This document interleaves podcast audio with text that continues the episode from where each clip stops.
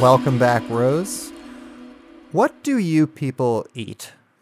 I can only really speak for myself, but like I think about eating fries like 85% of the waking hours.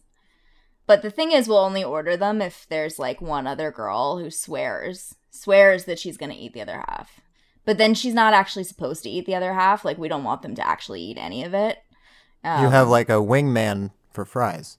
It's like it's how female friends court each other.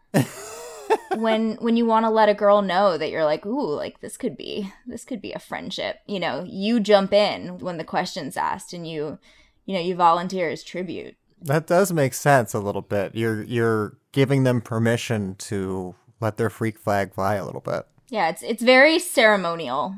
Okay, so what do women eat? Fries. Got it. Yeah. I mean, also like, you know, like Xanax.